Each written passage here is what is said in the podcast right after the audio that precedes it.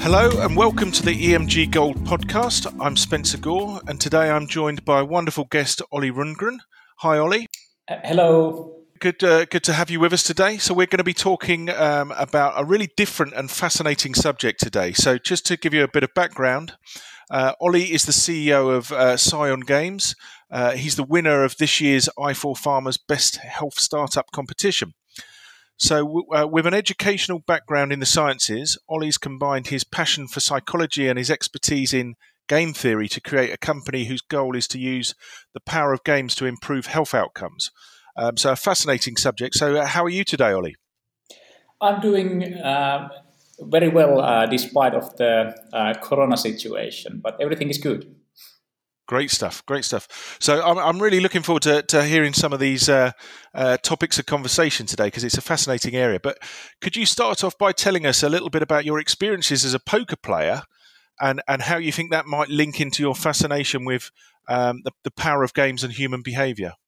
Yeah, yes. So, so uh, short, short backstory. So, I have always been been in uh, love with games. So I started to play chess uh, at, at, quite a young age, and then at the age of twenty or something, I uh, found found on- online poker tables, and I went to high stakes games quite fast.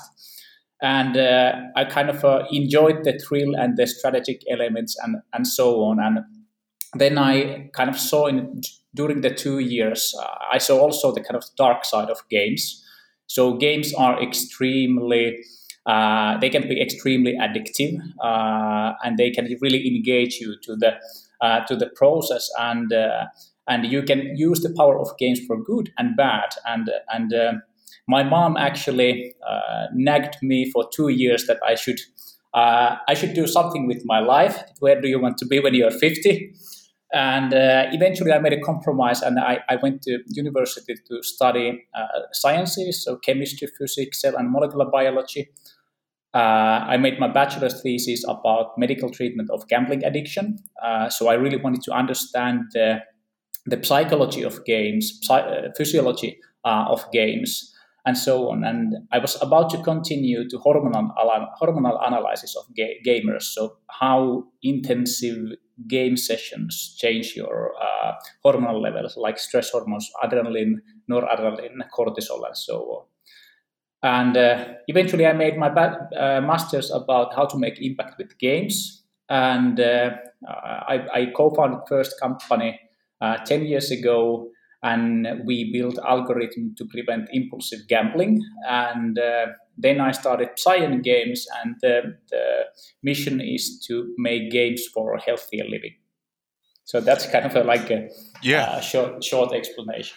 No, I, I yeah, I, I find it absolutely fascinating how the brain works. I was I, I was doing a podcast last week with um, uh, a guy from the US, a billionaire from the US, and and he was he was saying at 25 he was a drug addict. He was addicted to drugs, and uh, you know he, he then transformed his life, and he's he's early sixties now, and he, he's built this nearly two billion pound portfolio of businesses. And I, you know, I, I, the question I asked him is, you know, do do you think people always have that addictive mind or mindset? But it's just whether you can use it for good or bad, and you know sometimes use it for bad. But if you can, if you can get that um, understanding of it, you can start using using it for the good thing. So I'd, I'd be interested to know how how you apply your knowledge and understanding of the human mind um, to to educate and encourage good health practices and and improve the health outcomes. Uh, yeah, so really good, like uh, uh, good question. So I think that addiction and passion, you know, they're actually very very close to each other. Yeah. So if you have a tendency to like build passion towards something, it's you are very close to the edge of building addiction to something and uh, in, so in that that way it's, it's, a very natural part of the our, our, our psychology and uh, well games uh, poker table thought about risk risk and reward uh, strategy fears motivation but i think that like two most important aspects are the uh, habits and learning so so games have like great power to uh, teach you something and build habit loops. For example, uh, if you want to be learning to drive a bicycle, and then you have to be building the habit loop around that. Yeah. So, so, so basically, first you learn, and then uh, you build the habit loop. And after you, after you have been building the habit loop, you don't actually have to make decisions anymore. So when yeah. you're driving, uh, yeah. you don't make a decision about the driving anymore. It's automatic behavior. Yeah, that's that's that that, that feeling when, when you're driving along the motorway and all of a sudden you you've done about ten miles. And I don't even remember how I got here. It's just a habit. Yes, yes, say, yeah, yes, exactly. Okay, that's that's brilliant. So so you you're using that mindset, you know, the way the brain works with your new game Antidote, um, and it's it's been endorsed by the World Health Organization. So how how did how did that collaboration come about? Um, and tell tell us a bit more about that and, and the game itself. Uh, yes, so so I start about telling a little bit about the game. Uh, so we actually got the inspiration for game uh, from uh, uh animation series from 90s. Uh, it was a French doctor called Albert Barille who made this Once Upon a Time live animation series where it, it's about the human immune system. You, you know, you have these funny characters as white cells and so on, and then you learn how, how, how different functions in the human body are working. And I loved that animation series when I was younger, and and we thought that okay, we want to uh, they take this uh, to the next level, and uh, because we understood that games are like an extremely powerful way to engage people, so we thought that okay, uh, as a like a starting point, we modeled the game about the uh, about the basics of immune system so player is controlling the, uh, the white cells, T cells, B cells, and so on against uh, bacteria, viruses, and, uh, and, and, and, and toxins. And by playing the game, learning about the basics of immune system, and then also about how vaccines are part of the uh, acquired immune system. So, so uh, we get the inspiration uh, from there. And if I go a little bit uh, back to the why games are uh, so powerful, yeah, uh, it's related on the on the basic psychology uh, of habit loops and learning. So if you think about that, the basic habit loop uh, it goes so that you have cue about something. So cue can be, for example, headache uh, or it can be a, you smell a donuts. Hmm. And then you get a craving. Uh, you want to feel good, so you go and buy a donut or you take a painkiller, and then you get the res- uh, response. So you go actually and uh, take the painkiller, and then the reward, so you feel good. So cue, craving, response, and reward. So games are built around this uh, habit loop. So games always have uh, first they have challenge, and in the challenge you face new information, and uh, then you have two, which is uh, tutorial. So step by step training on how you can actually beat that challenge. Yeah. Uh, the third part is you play, so you basically apply the knowledge, and the fourth part is reward, so you gain new features. And uh, what makes games so uh, so powerful is that games are repetitive and uh, games are interactive. Uh, so games can always give you the challenge that can match with your skill level. So that's why you have different levels. If you yeah. beat the first level, you go to the second level, which is a little bit more difficult than the first level, and then you go to the thir- third level, and so on. And uh, so games always keep you in the flow chat uh, flow uh, flow uh, uh, channel which means yeah. that your yeah your skills apply with your with, with the challenge and uh, nowadays games when they are digital devices you can actually uh, track all the interaction between the device and the player so you can make it you can kind of measure and optimize this habit loop and uh, so, like all games learn in this way, like entertainment games, and that's why games are becoming so popular. Uh, what we do is that we obviously the new information that player is uh, facing that's somehow related on the health information that we want to deliver to the player or the habit that player is developing that's also related on somehow a habit that we want to uh, the player to be developing. And that's, that's obviously related on the needs that the, that, that uh, uh, healthcare uh, industry or uh, pharma company have. What are their needs that they want to be guiding the uh, player towards? Yeah. And, and just just tell us a little bit about getting the endorsement from, from the World Health Organization. That must have been a, quite quite something. Yeah, yeah, it, it, it, that was a that was a great thing. So it it was uh, over two years ago when we had been building this uh, uh, game, then then uh, World Health Organization always that like the biggest uh, uh, biggest name that's giving health recommendations. Yeah. So they wrote an article about the kind of methods of the future and. Uh, they uh, uh, featured few of the different like methods, and we were one of those.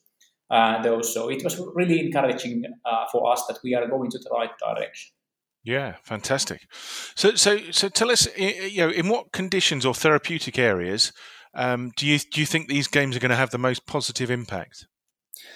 Uh, so we started uh, for the last two years. We have uh, been building pilots uh, in the vaccine therapeutic area.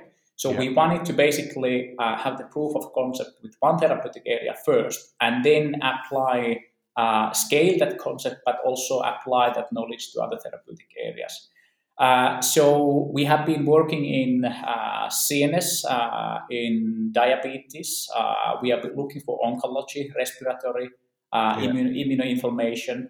but generally, we say that like all the areas where the, there is a need for to improve disease awareness, shorten time to diagnosis, in, increase treatment efficiency. It can be related on compliance or adherence. so, so uh, th- those are the kind of the uh, things where we are focusing uh, focusing to improve with games. Fantastic. So it's a ride across the board. That's brilliant. Uh, talking about the, the gaming market, uh, you know, worldwide, it's a huge audience, and, and, and likewise, healthcare market is, is enormous as well. So I imagine there's, there's great potential for, for the data collection here as well. So um, how much um, how much data can you collect, and how, how useful is that to the pharma industry to improve their service and their, their deliverables? Yeah, so so that that's a good question, and it's maybe the kind of the most interesting piece of uh, this puzzle. So, so uh, it might be a little bit surprising for the for the audience that game industry is actually actually one of the most data collecting industries, and the reason reason is that that, like I mentioned, that all the interaction between the player and the device can be collected and that information is uh, to use to optimize the, the, the, the game performance. It's used for uh, to uh, improve user experience, uh, create feedback loops or habit loops, uh, increase retention, uh, increase social sharing, in-game design, uh, meaningful marketing messages, community behavior. So, so there's we are now between the pharmaceutical industry data needs and the game industry. So we are trying to use the best practices uh, but uh, where it could be used is basically, uh, well, usage of the medication, uh, increasing compliance, adherence, uh, reminding people to take their medication, yeah. and so on, shortening time to dia- diagnosis. We can op- be um, optimizing that as well by collecting data, even shortening drug development time. But but obviously it takes long time to uh, uh, find all the relevant data points and that's that's why we need uh, with partners uh, we need pilots so that we can actually uh, uh, we can validate the hypothesis around different different therapeutic areas. Yeah. And, and and taking that right up to the current environment we're in at the moment can you tell us about your goals for the new uh, coronavirus campaign and how the Corona game works? Yeah, sure. So, so we are basically applying the same uh, same methods that we had in Finland in the hepatitis awareness pilot. So we had the pilot together with the GlaxoSmithKline here in Finland. Uh, the focus was on hepatitis awareness, and uh, we always have four pillars. So Right. the first one is awareness. So basically, we have these kind of uh, animation videos which are related on the disease uh, disease uh, awareness. We have the uh, we had the hepatitis uh, uh, in the animation videos, and now we're going to have coronavirus there. And there we direct people to the gameplay. So, and in the game game we are going to use antidote platform. So basically, we have now built the you know the kind of a world about i- different cells of immune system. So we can easily bring to the world new new virus uh, and uh, new virus who is uh, fighting against the immune system. So in the game, we then give the basic uh, information about uh, basic disease information about the virus and so on, and and and bring also the kind of updated information about the vaccine which is being developed and so on. Uh, and uh, the, the the the third part is obviously that we are looking for behavior change. So uh, uh, one of the one of the key go- key go- goal of the campaign is to uh, focus also on pre- pre- preventative actions. So Yeah. basically, washing your hands uh, and so on. So we take the uh, World Health Organization recommendations and we use those uh, uh, preventative actions. And for example, in the animation video, we have the videos about the funny animation characters uh, washing their hands, and, and by doing that, you can get rid of the uh, corona. And if you want to uh, beat the corona in the game and learn more, then you can go and download the game. So that so uh, that's kind of the idea of the campaign and uh, Yeah. and uh, and game and and obviously the fourth part is that we collect data from all of these sources so that we can optimize the awareness, we can optimize the gameplay, and then we can measure some kind of behavior behavior change. Yeah. I like that. Brilliant. Um, and and just finally, you were crowned as the winner of the Health uh, Startup 2020 at, at this year's uh, virtual i4 Pharma event. Um, so, so looking forward, what kind of uh, companies would you like to be partnering with in the future?